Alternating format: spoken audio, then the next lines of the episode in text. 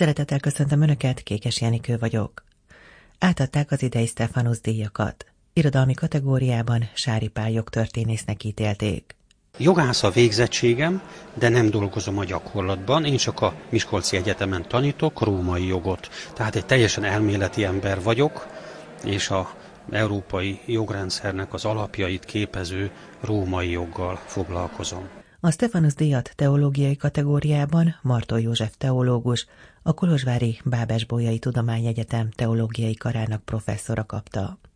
Márton Áronnak az alap jelszava, hogy nem utasítom vissza a munkát, ez mindig hatott rám. Bepillantás a liturgia teológiába címmel jelent meg Diósi Dávid kanonok professzor új könyve, melyet a Szent István könyvhéten mutattak be. Én szeretem inkább úgy nevezni a liturgiát, mint egy olyan tér és idő keret, amelyben mondjam úgy, hogy az örökkévalóság beszakad az időben. Május 30-án kedden 18 órakor mutatják be a hatodik folkmisét a Szent István bazilikában. Juhász Katalin néprajzkutató főszervező a vendégünk. Egyszerűen leírhatatlan élmény, amikor az egész bazilika együtt énekli a legszebb Szent István énekeket. Jézus a bujáki hívek körében. Glacoszkár festménnyel gazdagodik a bujáki templom. Gréci László felajánlása a híveknek. Bujáki népviseletbe szeretett a legjobban, meg az emberekbe bele, hogy eszméletlen sok képe van, ami gyerekeket, felnőtteket ábrázolt, de nem is tudok róla, hogy lenne egy olyan kép, ahol Jézus is rajta lenne. A Szent Atya Magyarországi látogatása alkalmából köszönetét fejezte ki levélben Veres Andrásnak, a Magyar Katolikus Püspöki Konferencia elnökének és a püspök testvéreknek. A levél így szól. Visszatérve apostoli utamról, köszönetet szeretnék mondani mindazért a nagy szeretetért, amelyel fogadtatok Magyarországon, valamint, hogy minden erőfeszítést megtettetek annak érdekében, hogy ez az utazás lehetővé váljon. Remélem, hogy ez a fáradtságos munka, kiegészülve a mindennapi lelkipásztori szolgálatotokkal, bőséges gyümölcsöt fog hozni. Testvéri szeretettel kérlek benneteket, hogy mindig őrizzétek meg a békét és az egységet egymás között. Köszönetemet fejezem ki a papoknak, a szerzeteseknek és a szerzetesnőknek, valamint a világiaknak, akik nagylelkűen és szorgalmasan felajánlották szolgálatukat, és aktívan részt vettek az utazás előkészítésének fáradtságos munkájában. Remélem, hogy ez hozzájárul ahhoz, hogy mindannyian a Jézus Krisztusban vetett hitben, az Anya Szent Egyházhoz való hozzátartozásuk örömében és a missziós lelkületben növekedjenek. Biztosítalak benneteket imáimról, és arra kérlek, hogy tegyétek meg ugyanezt értem. Az Úr Jézus áldjon meg, és a Szent Szűz, a magyarok nagyasszonya oltalmazzon meg benneteket. Testvéri üdvözlettel Francesco. Kelt Rómában a Lateráni Szent Jánosnál 2023. május 4-én. A Szent István Társulat szervezésében idén 30. alkalommal rendezték meg a Szent István könyvetet, a keresztény szellemiségű könyvkiadók legrangosabb és legnagyobb hazai seregszemléjét, melynek keretében adták át a Stefanus díjakat teológiai és irodalmi kategóriában. A díjazottak minden évben olyan szerzők, akik magyar nyelven megjelent műveikben, publikációikban az egyetemes keresztény európai kultúra értékrendjét követik, mind a teológiai tudományok, mind pedig az irodalmi műfajok területén. Irodalmi kategóriában Sári Pál jogtörténész, a Miskolci Egyetem római jogi tanszékének professzora, a Jogtörténeti Intézet igazgatója részesült díjazásban. Tulajdonképpen egy gyerekkoromtól vallásos nevelést kaptam, de azért középiskolás koromban, amikor elkezdtem úgy egyedül komolyabban olvasgatni a Szentírást, főleg az evangéliumokat, na az érintett igazán szíven, és ahogy itt a beszédemben is idéztem a római századosnak a mondatát, aki felismerte Jézusban, hogy ez az ember valóban az Isten fia volt. Na ez az, ami engem is megérintett. Ez a felismerés igazán mélyen középiskolás koromban. És aztán onnantól elkezdtem a teológiai műveket olvasgatni, vallásos irodalmat olvasgatni, többet templomba járni, többet imádkozni, és ez, ez mélyül bennem a következő években. Az igazságkeresés egy Krisztus hívőben alapvető. Jogász a végzettségem, de nem dolgozom a gyakorlatban. Én csak a Miskolci Egyetemen tanítok római jogot. Tehát egy teljesen elméleti ember vagyok, és a európai jogrendszernek az alapjait képező római joggal foglalkozom. A kereszténység, amikor megjelent, akkor még azért Róma pogány, és a római jog is pogány, egy pogány jog, ami egyébként szorosan kötődik is a pogány valláshoz. A jog és a vallás között mindig is megvolt a szoros kapcsolat, de aztán amikor a konstantinuszi fordulat megtörtént a negyedik században, amikortól a római császárok már keresztény császárok lettek, akkor onnantól kezdve a kereszténység egyre egy nagyobb hatást gyakorolt a római jogra, és nagyon sok szabály a kereszténység szellemében megváltozott. Vannak-e még akkor kialakított, elfogadott törvények, amely a mai korra is alkalmazhatóak? Tulajdonképpen a mai magánjogunk, a mai polgári jog, az teljes egészében a római jogi fogalom rendszerre épül. Mi az, hogy tulajdon, mi az, hogy birtok, mi az, hogy haszonélvezet, hogy az egyes szerződések fogalmát sorolhatnám.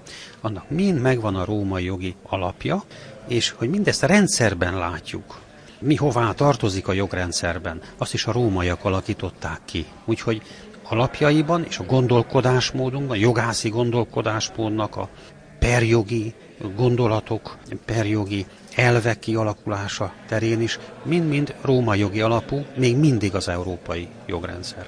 Több könyve is megjelent, és volt egy, ami hat kiadást élt meg, ha jól emlékszem. Igen, ennek volt valóban a legnagyobb sikere, de a bűnvádi eljárások az új szövetségben. Még egyetemi hallgató voltam, amikor elkezdtem foglalkozni Jézus perével, az én róma jogász professzorom egyébként, ez Linszki János professzor, minden évben tartott nekünk egy előadást nagy csütörtökön Jézus peréről, ez is inspirált engem, és aztán én mellette írtam ilyen kis egyetemi dolgozatokat Jézus peréről, aztán ezt kiegészítettem a Szent Pál elleni eljárásokkal, aztán kijutottam az egyetem után egy kicsit külföldre, külföldi könyvtárakba, főleg a Lőveni Katolikus Egyetem könyvtáraiba, ahol aztán rengeteg külföldi szakirodalmat összegyűjtöttem ehhez, és így született meg az első könyvem, ami 2000-ben jelent meg, valóban bővádi eljárások az új szövetségben címmel, ami aztán tényleg több kiadást megért. Nem olvastam ezt a könyvet, de mi lett a végkifejlete? Meg lehetett volna menteni Jézust? Nehéz erre hirtelen válaszolnom, hogy meg lehetette volna megmenteni Jézust. A per végül is azzal zárul, hogy ő, ő veszít lényegében. És ez egy nagyon szomorú, szomorú vége ennek a pernek, ami aztán folytatódik a büntetés végrehajtásával, a kivégzéssel, Jézus halálával. Jogilag Pilátus egyébként többször is megpróbált Jézus mellé állni, de mindig a vádlók sarokba szorították Pilátust. És végül Pilátus feladta a, a, küzdelmet, talán úgy is látta, hogy a béke biztosítható azáltal, hogyha beleegyezik Jézus kivégzéséhez. Nem lesz esetleg egy zendülés, esetleg egy elégedetlenség, hogy ő nem hajlandó végrehajtani a, a vádlóknak és a tömegnek az akaratát. Jézus peréről sok helyen tartottam már előadást, és sokszor zártam ezzel az előadásomat, hogy meghal Jézus a kereszten. Aztán ebbe belegondolva, ezen, ezen gondolkodva jutottam arra, hogy, nem szabad itt abba hagynunk. Mert akkor, ha ez nem folytatódott, akkor, akkor nincs semminek értelme. Ha a rossz győz, akkor nincs értelme semminek. És utóbbi években már mindig azzal fejezem be az előadásaimat Jézus peréről, hogy de Jézus feltámadt a halálból. Tehát mégis csak van értelme a jónak, végül mégiscsak a jó győzött. Egy fodorákos idézetet is Igen. bevette a előadásába. Igen, nagyon tetszik ez a rövid kis haiku, ez a három rövid sor, ami úgy szól, hogy amit nem emelsz, szüntelen, süllyed. És ez azt jelenti, hogy nem szabad megállnunk, mert ha, ha megállunk, akkor az szükségszerűen süllyedést eredményez. Tehát nekünk mindig küzdenünk kell a, a jobb felé. Mindig az erőfeszítést nem szabad abba hagynunk. A most megjelent könyvével kapcsolatban az Ókeresztény állambölcselet vázlata címmel jelent meg. Igen, Igen, az ókeresztény szerzőket hosszú évek óta olvasom, és az ő műveikben rengeteg olyan gondolat található, ami állambölcseleti jellegű gondolat.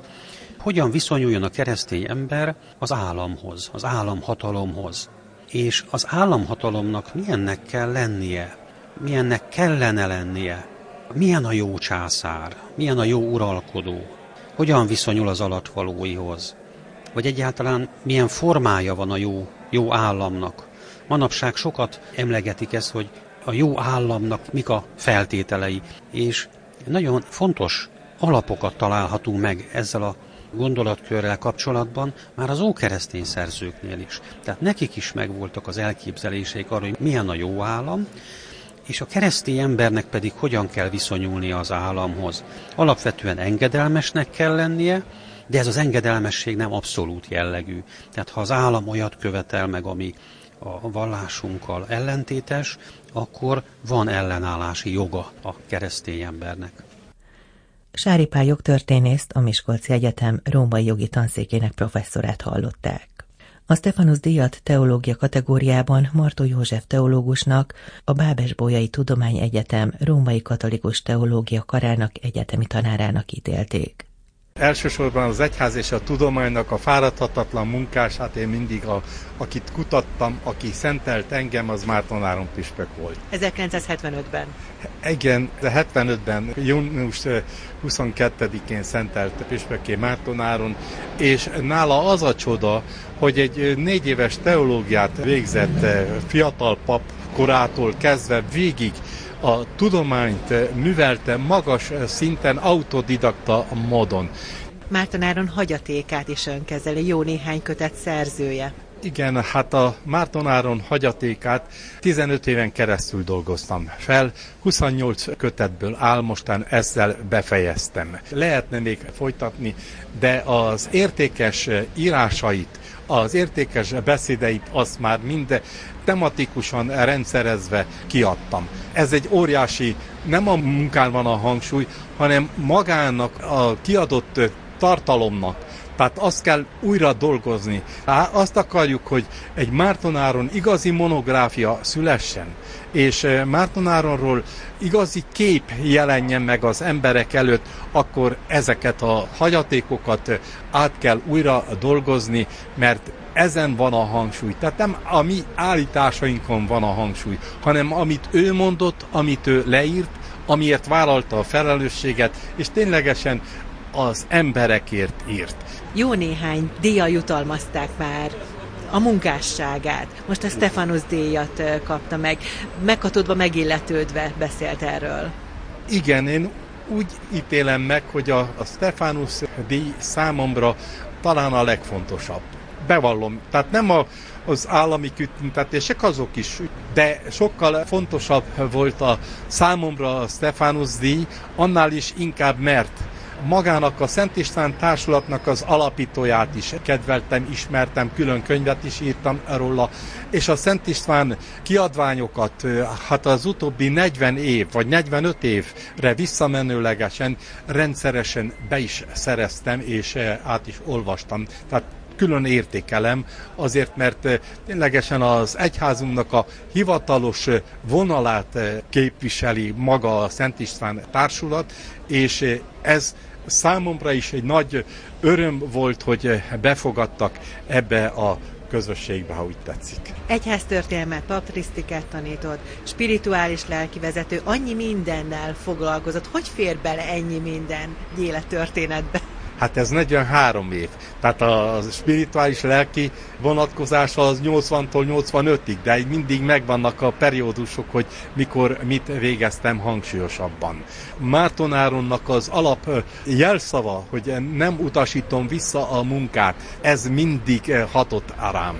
Tehát nem szabad semmit visszautasítunk, ami hasznos, ami értékes, aminek megvan ténylegesen az üzenete, és valósággal azért a növendékeim is hatottak rám. Tehát nem csak a tanár hat a növendékekre, hanem az az érdeklődés, ami bennük megvolt évtizedeken keresztül, azok lelkesítettek, és ösztönöztek arra, hogy hát igyekezzem képezni magam, igyekezzek újat adni nekik, többet adni nekik, ez vele jár.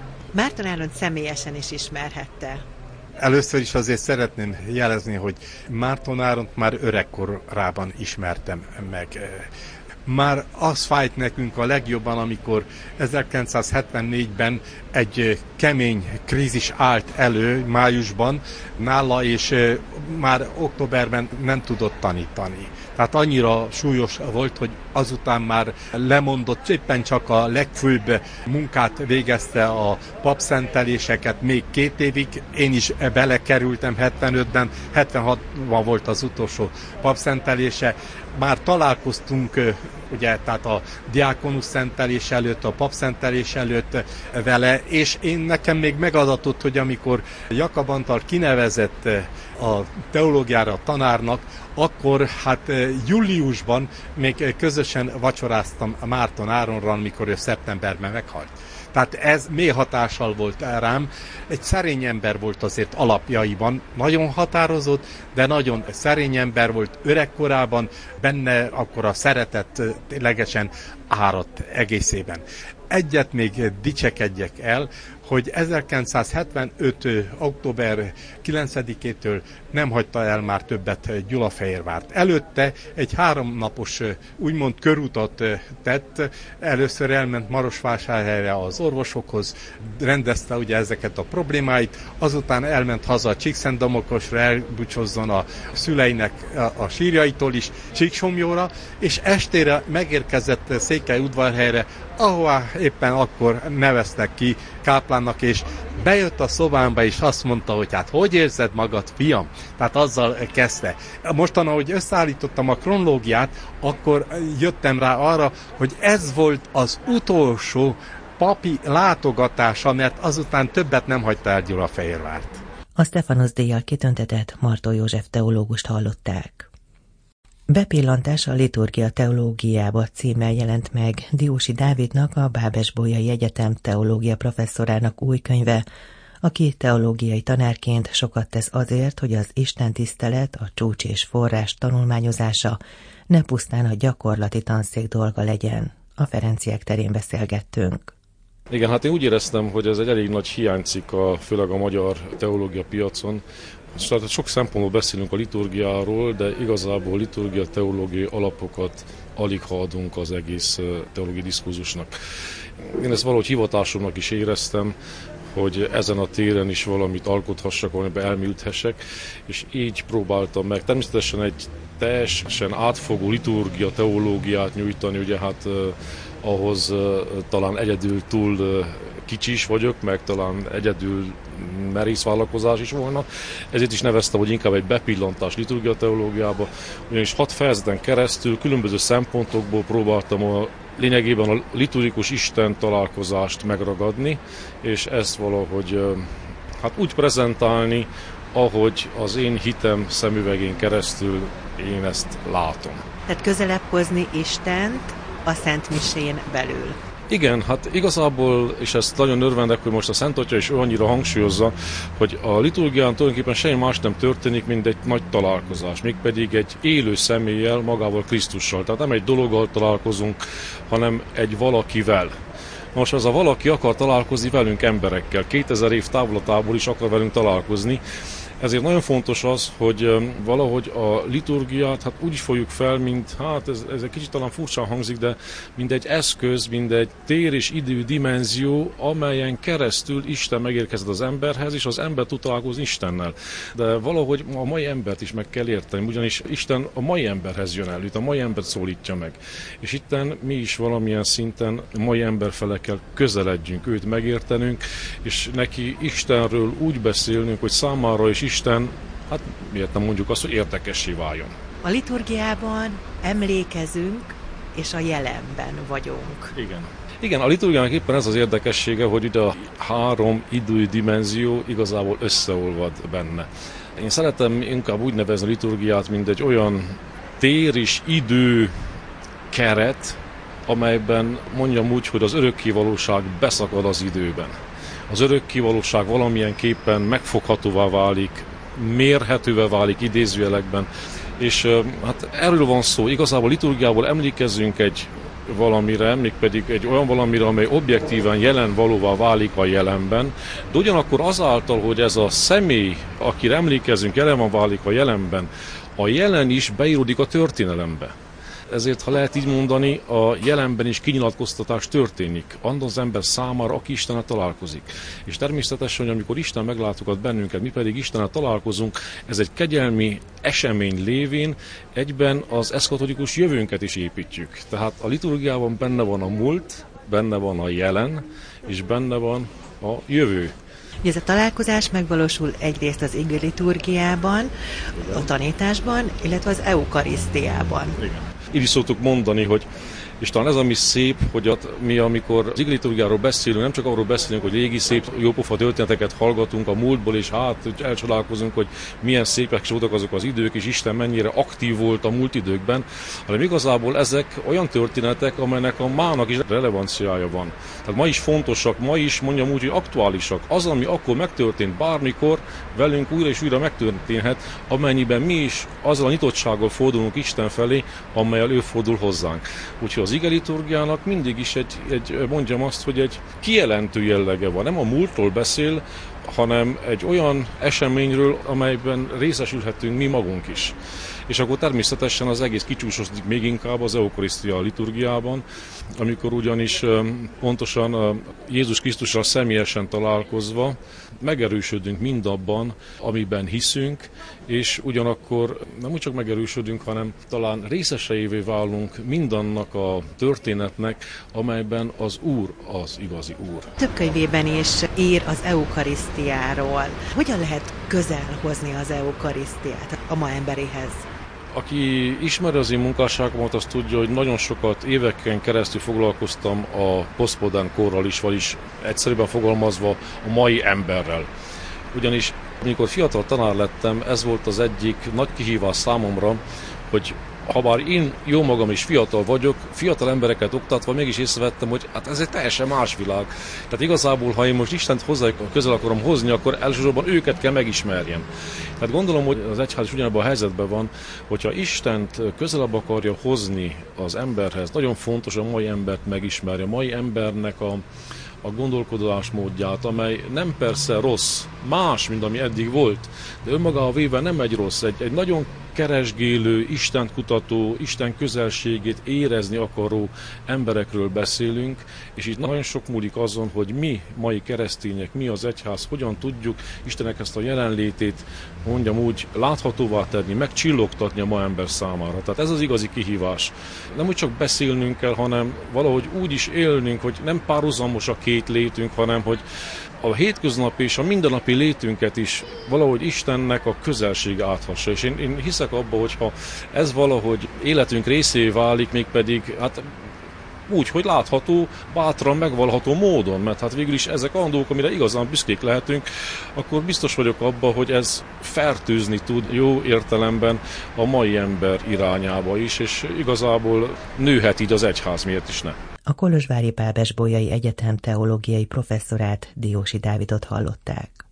Nemzeti erekénk a Szent Jobb megtalálásának és átvételének ünnepnapján május 30-án kedden 18 órakor a Szent István Bazilikában rendezik meg a hatodik folkmisét, a Gregorián és népénekes misét Szent István tiszteletére. Juhász Katalin néprajzkutató főszervező a folkmise kialakulásáról beszélt.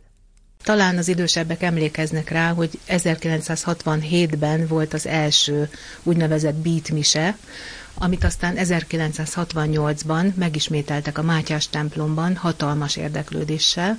Fiatalok tömegei alig tudtak bejutni a templomba. Ez annyira különleges és hatalmas esemény volt a fiatalok számára, akik addig nyilvánosan nem tudták megélni a hitüket. Ráadásul nem ilyen zenével, amit ott, ott játszottak. A népzenészek is elgondolkodtak azon, hogy mi lenne, ha nem a rockzene jelenne meg a miséken, hanem egy sokkal inkább odaillő zenei hagyomány, mégpedig a népi gyűjtésből származó népénekek, de eredeti elhangzásmódban, tehát úgy, ahogy azt az adatközlők, a népi énekesek énekelték a felvételeken. Halmos Béla volt az, aki az 1990-es évek legelején már lépett is ez ügyben, és kidolgozott egy tervet többet magával, Szomjas György filmrendezővel, Juhász Zoltán furujással, dudással, népzenésszel, illetve én is jelen voltam ezen a találkozón, mert akkor a Táncház archívumban Halmos Béla munkatársa voltam. El is készült a pályázat, és beadtuk, de sajnos nem nyert. Ez a milleniumi ünnepségek része lett volna. Én 2016 táján rendezgettem a papírjaimat, és egyszer csak kipottyant ez a megsárgult pályázati anyag. És akkor érdekes ez, mert szinte egy ilyen sugallatot éreztem, mint hogyha föntről kaptam volna egy feladatot, hogy na, akkor most ezt szervezzük meg. Ez nagyon jó érzés volt, és nagyon sok erőt adott ez a gondolat. El is mentem a Hagyományok Háza akkori igazgatójához, Kelemen Lászlóhoz, aki első szóra mellé állt az ügynek, és 2017-ben így már meg is tudtuk rendezni az első úgynevezett folkmisét. Ennek lényege, hogy a népzenei tételek mellett, tehát a, a népénekek mellett a legrégibb egyházi hagyomány szólal meg, a gregorián. És így ez a kettő egymás mellé téve valami elképesztő hatást gyakorol. Tehát ezt mi se gondoltuk volna, de, de tényleg fantasztikus. Ez a zenei világ, ami itt kibontakozik.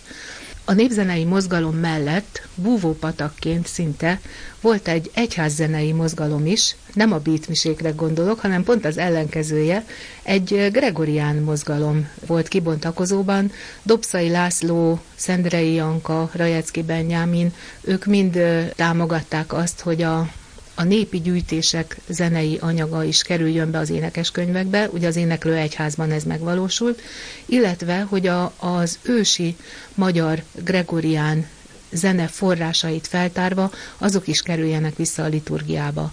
Dobszai Lászlóék megalakították a Szkóla Hungarika kórust, énekkart, ami a legrégibb hagyományokat élesztette föl gyerekekkel és felnőttekkel egyszerre.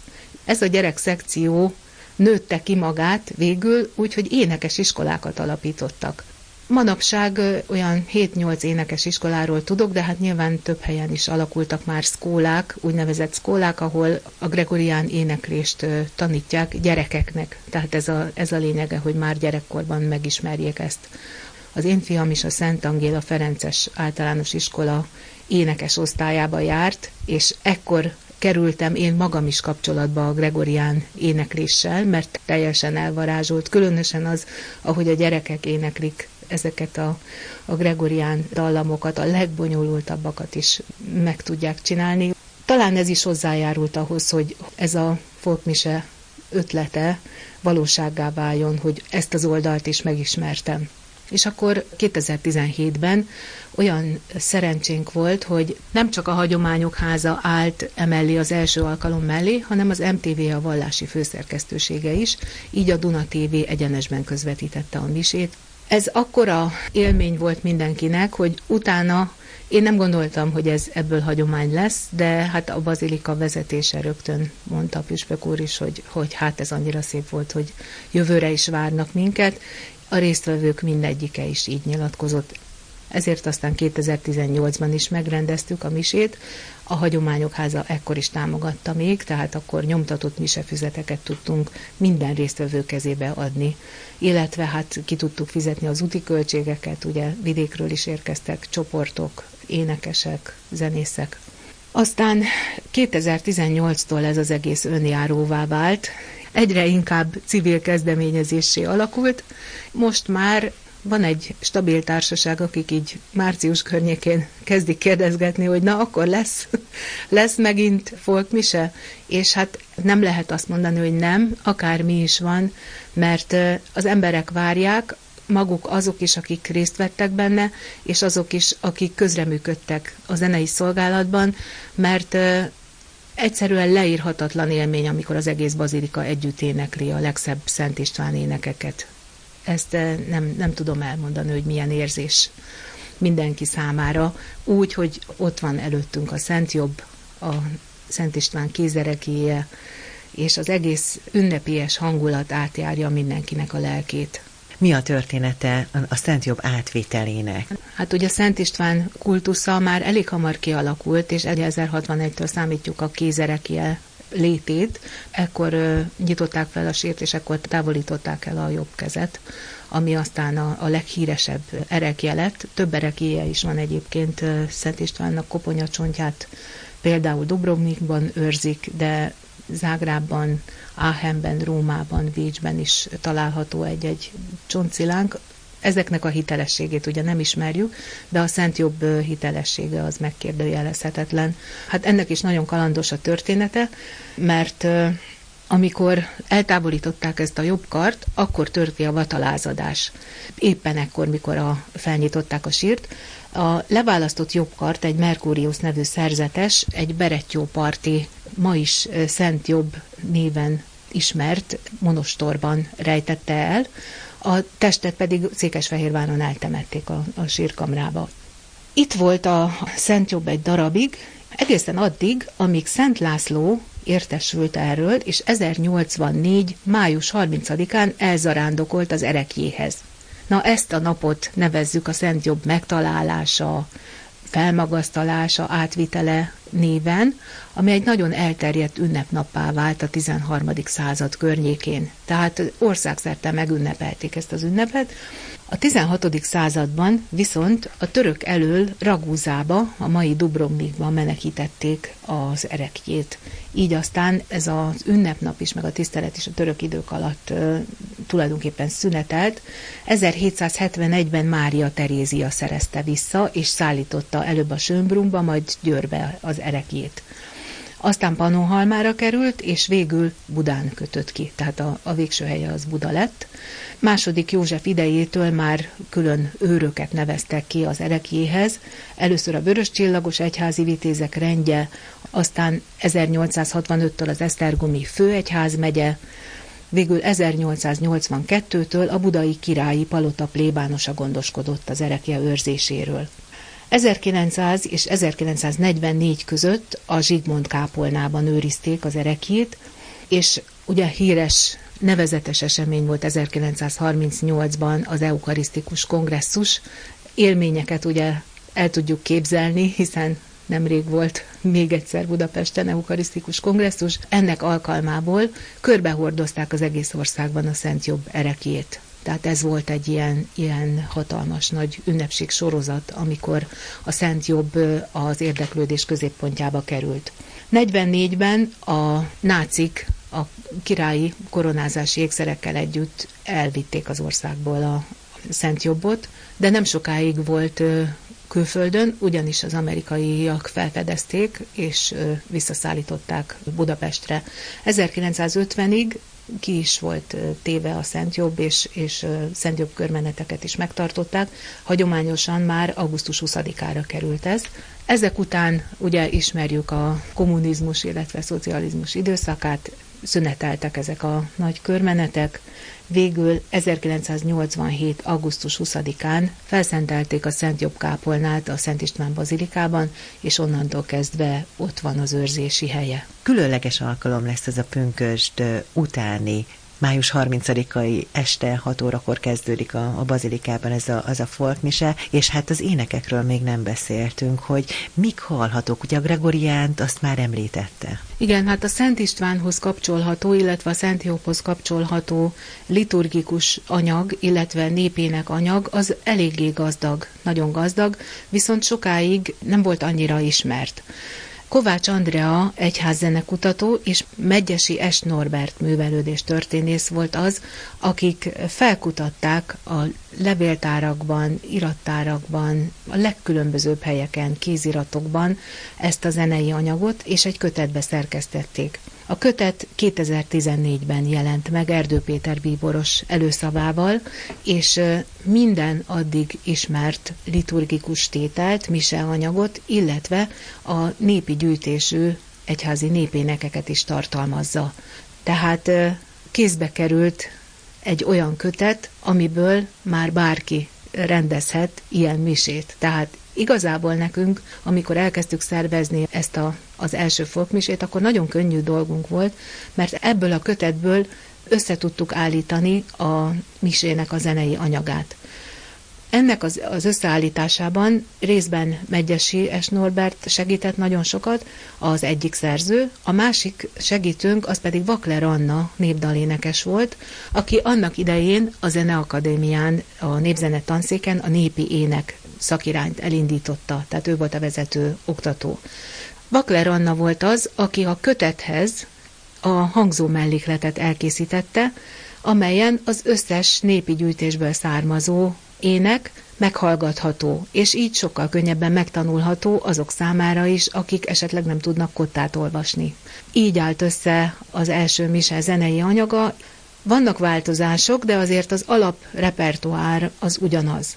Ugyanis nem ismerünk olyan nagyon sokféle Szent István éneket, amelyeket misén lehetne énekelni, Hát ugye itt a Szent Jobb miatt a Szent Jobbról szóló históriás éneket énekli a társaság egyrészt, másrészt az Ó Szent István dicsértessél kezdetű Moldvában gyűjtött népéneket, aminek külön története van, hiszen a Mádéfalvi veszedelem után Moldvába menekült székelyek alapították Pusztinát, Pusztinának az első temploma az a Szent István király tiszteletére volt szentelve, és itt született ez az ének, ez az Ó Szent István dicsértesél, amit ma már nagyon sokan ismernek, de többek között épp a népzenei mozgalom hatására.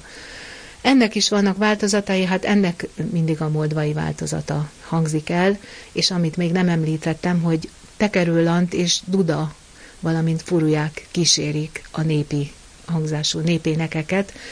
Ez is nagyon érdekes, hiszen a tekerőlant és a, a duda is burdon hangszerek épp úgy működnek, mint az orgona. Tehát az orgona ősének tekinthetők, és tudjuk is, hogy azokban a falusi templomokban, ahol nem volt orgona, ott gyakran előfordult, hogy a tekerő vagy a duda szólalt meg, különösen karácsonykor. Ezt onnan is tudjuk, hogy ma már ugye ez elképzelhetetlen, de hogy az egész Dunántúlon a kántorok sokáig karácsonykor egy duda utánzást játszottak az orgonán, emlékezve arra, hogy a, a pásztorok annak idején Dudán játszottak a, az éjféli mise után. Ugye a Szent Misét Mohos Gábor püspök úr celebrálja, és kik lesznek a fellépők? A szokásos közreműködők Faragó Ákos orgonán fog közreműködni, a Vard Mária Zeneművészeti Szakgimnázium, a Liszt Ferenc Zeneművészeti Egyetem, a Budai Ferences Énekes Iskola énekesei, az Óbudai Népzenei Iskola, a Kalász Alapfokú Művészeti Iskola énekesei, idén a Boldog Özsép Szintársulat is részt vesz. Az ő vezetőjük egyébként Megyesies Norbert, akivel számos gyönyörű misztériumjátékot előadtak már. A gregorián énekeseket Rudolf Krisztina és Várföldi László vezeti. Várföldi Lászlóról tudni kell, hogy annak idején az Kola Hungarikában is énekelt, és ő volt az egyik vezető tanára a Budai Ferences Énekes Iskolának, ahová az én fiam is járt annak idején. Volt egy nagyon erős énekes osztálya, akik ma már éppen érettségiznek, de erre az alkalomra újra összeállt a régi osztály, és ők fognak most énekelni a misén. Emellett minden alkalommal részt vesz a Magyar Tekerőzenekar, a Virtus Duda zenekar, Juhász Zoltán és Sáringer Kálmán furujások, és ami nagyon különlegesé teszi az idei alkalmat, hogy Gímesről, tehát a Zoborvidékről, a felvidékről érkezik egy egész busznyi zarándok, köztük a Gímesi Villő hagyományőrző csoporttal, akik egy zoborvidéki változatát éneklik, ahol vagy magyarok tündöklő csillaga kezdetű népéneknek, olyan dallamon, amit eddig nem ismertek, vagy nem volt közismert, és most tíz népviseletes asszony fogja ezt énekelni. Tehát ilyenkor úgy zeng az egész bazilika, hogy az embernek a lelkét megrengeti. Ez az esemény, ez a rendezvény, ez úgy olvastam, hogy nem csak a Szent Jobb átvételének az ünnepe május 30-a, hanem egyfelől felhívás a békéért is. Igen, hát azt gondolom, hogy, hogy ha egy ilyen ünnepi alkalomra sor kerül, akkor az az első gondolata mindenkinek, hogy amellett, hogy a magyar identitásunkat megéljük, és Szent István királyra emlékezünk, az ő művére, aminek mi is részesei vagyunk most, legfontosabb, hogy a békéért is mondjunk egy közös fohászt. Ahogy mondják, aki énekel, az duplán imádkozik, reméljük, hogy az égiek meghallják ezt az imádságot is. A hatodik folkmisére Juhász Katalin néprajzkutató invitálta önöket, mely május 30-án kedden 18 órakor kezdődik a Szent István bazilikában. Glac Oszkár festőművész közel 40 évig festhette a bujáki tájat, a bujáki embereket, és képein keresztül világhírűvé tette a falu népviseletét. Először 1908-ban járhatott a településen. Életműve jelentős részét a közvetlenség igényével színgazdag, naturalista látásmódban jelenítette meg. Jézus a bujáki hívek körében lehet a címe annak a festménynek, amely Gréci László tulajdonában van, és úgy döntött, a bujáki templomnak adományozza. Gréci László a Szent Kereszt magazin újságírója, és írásai megjelennek a keresztény élet hasábjain is. Vele beszélgettem. Egy Nógrád megyei, hangsúlyozom, egy Nógrád megyei pap túl kaptam ajándékba. Valahogy örülni fogok, mert visszakerül Nógrád megyébe. Én is Nógrád megye szülötte vagyok, szeretem az, ezt a tájat, és egy nagyon érdekes véletlen folytán fog visszakerülni. Hogyan került önhöz? Kovács Vencernek nevezhetem a plébánosorat, ő 16 évig volt Dejtár plébánosa, és amikor megöregedett, akkor a közelünkbe költözött, feleségemmel elláttuk őt, és akkor onnantól visszajött ez a dejtári jó kapcsolat, mert hát én az atyához mindig hű leszek, mivel ő keresztelt, őnála voltam első áldozó, őnála voltam bérmálkozó, és még ő eskedett meg a feleségemmel. Ja, és akkor a végén még én temetettem is előtt. Beszéljünk egy kicsit a képről, hogy mit ábrázol. A képen főleg gyerekek vannak rajta, 2, 4, 6, 8, 10, 12, 14 fős csoporttal, van köztük egy idősebb, akit nem tudok megfejteni, hogy kicsoda, és vannak olyan kis pici gyerekek is, akik még előfordul, hogy valakik még élnek bujákon belőlük, de hát ezek ma száz körül vannak, vagy már lehet, hogy túl is lépték a száz évet. Egy természeti környezetben egy fa alatt ül Jézus, köré együlnek a gyerekek, fiatalok, idősek, felnőttek. Igen, több generáció van a képen, és nagyon szépek a, a figurák, és ez a kép nagyon kifejezi a szeretetet. Ha csak a tájképet nézzük, az bárhol előfordulhatna, de miből gondolható, hogy valóban bujákiak vannak rajta. Hát ez abból gondolható, Glaszoszkár életművét, aki ismeri, az tulajdonképpen az könnyen felismeri a figurákat is, meg sok mindent. Ugye a jellegzetes bujáki névviselet, a, tulajdonképpen ő rengeteg olyan képet festett, ő neki ez, ez dominált, hogy a, Bujáki névviseletbe szeretett a legjobban, meg az emberekbe bele, hogy eszméletlen sok képe van, ami gyerekeket, felnőtteket ábrázolt, de nem is tudok róla, hogy lenne egy olyan kép, ahol Jézus is rajta lenne. Érdekes volt a Glacoszkárnak a megjelenése bujákon. Ő hollókőre készült, és vagy rossz buszra szállt, vagy valami hasonló történt, és leszállt bujákon, és beleszeretett ebbe a gyönyörű kis zsák faluba, úgymond, és 40 évig dolgozott ott, nem költözött oda, ugye, ahogy elmondtam, nem is ott született, és itt a 12. kerületbe költözött vissza, és itt is halt meg, itt van a Farkasréti temetőbe eltemetve, családja is itt élt a 12. kerületbe. Az özvegye nagyon rendes hölgy volt, mert amikor meghalt a festőművész, akkor a 88 képet ajándékozott bujáknak, és most ott a Lencsés Zsolt szépen elrendezte ezeket. És, Restaurátor. Igen, és gyönyörű kiállításon nézhetik meg, hát Buják is hálás, sok mindenért, szobra is van, utca is van, tér is van, szóval fantasztikus ember volt, és Bujáknak a festőművész egy prominens személyisége lett. Ez a kép nem csak úgy kerül most Bujákra, a plébánia templomba, hogy fogja magát László és átadja a plébánosnak, hanem ünnepi keretek között történik meg ez a felajánlás. Igen, ez pünköstkor, a pünkösdi nagymise előtt lesz ennek az átadása. Az, hogy ezt a képet a buják kapja meg, meg a a templom. Ennek Marti József Esperes plébánosnak van a legnagyobb szerepe. Ő mikor meglátta a telefonomba ezt a képet, akkor nagyon szépen mondta, hogy ennek a képnek a bujági templomban van a helye. Azt lehet tudni, hogy a templomon belül hol helyezkedik majd el a festmény? Hát valahol a szószék környékére tervezte, ebbe a nagyon rendezett, nagyon felújított templomba. Tulajdonképpen én ajánlom bujákat sok mindenkinek, ahogy engem is rabul ejtett, a emberek vallásossága, a templom szépsége, az ottani szeretet, és a Eszterházi boldoggalvatásáért indított sok-sok mise. Szóval egyszerűen megfogott minden, és háromszor voltam bujákon. Most negyedszer megyek, és úgy illik menni, hogy az ember vigyen akkor valami ajándékot, tehát azt hiszem, hogy szép ajándékot kapnak a bujákiak és a bujáki templom. Méretében milyen nagyságú a festmény? 60-80-as. A másik dolog meg, ahogy észrevettem, csináltam egy interjút a Esperes plébánossal. Nekem ezzel a beszélgetés alatt átsütött az a szeretet, ami nagyon fontos lenne a mostani életünkben, hogy én azt éreztem, míg ott voltam, meg ahogy beszéltem ezzel a pappal, hogy valahogy ilyennek kéne lenni a mai egyháznak, hogy így, így tisztelni, így szeretni a, a papnak a nyáját, és a nyájnak meg a papját. És annak örülök, hogy egy Nógrád megyei pap túl került oda, és én, én közvetítő lehettem, hogy általam jutott a Bujáki templomba ez a kép.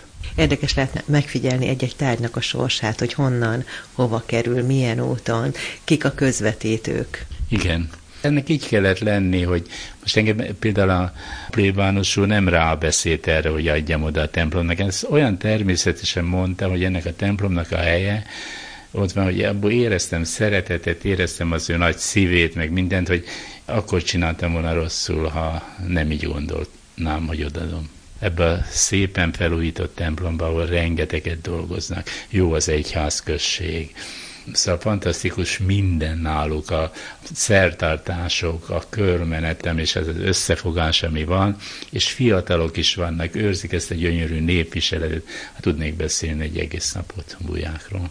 Gréci Lászlót hallották. Megköszöni figyelmüket a hangmester Csákéva, a zenei szerkesztő Bögös Henrietta nevében is a szerkesztő műsorvezető Kékes Jenikő.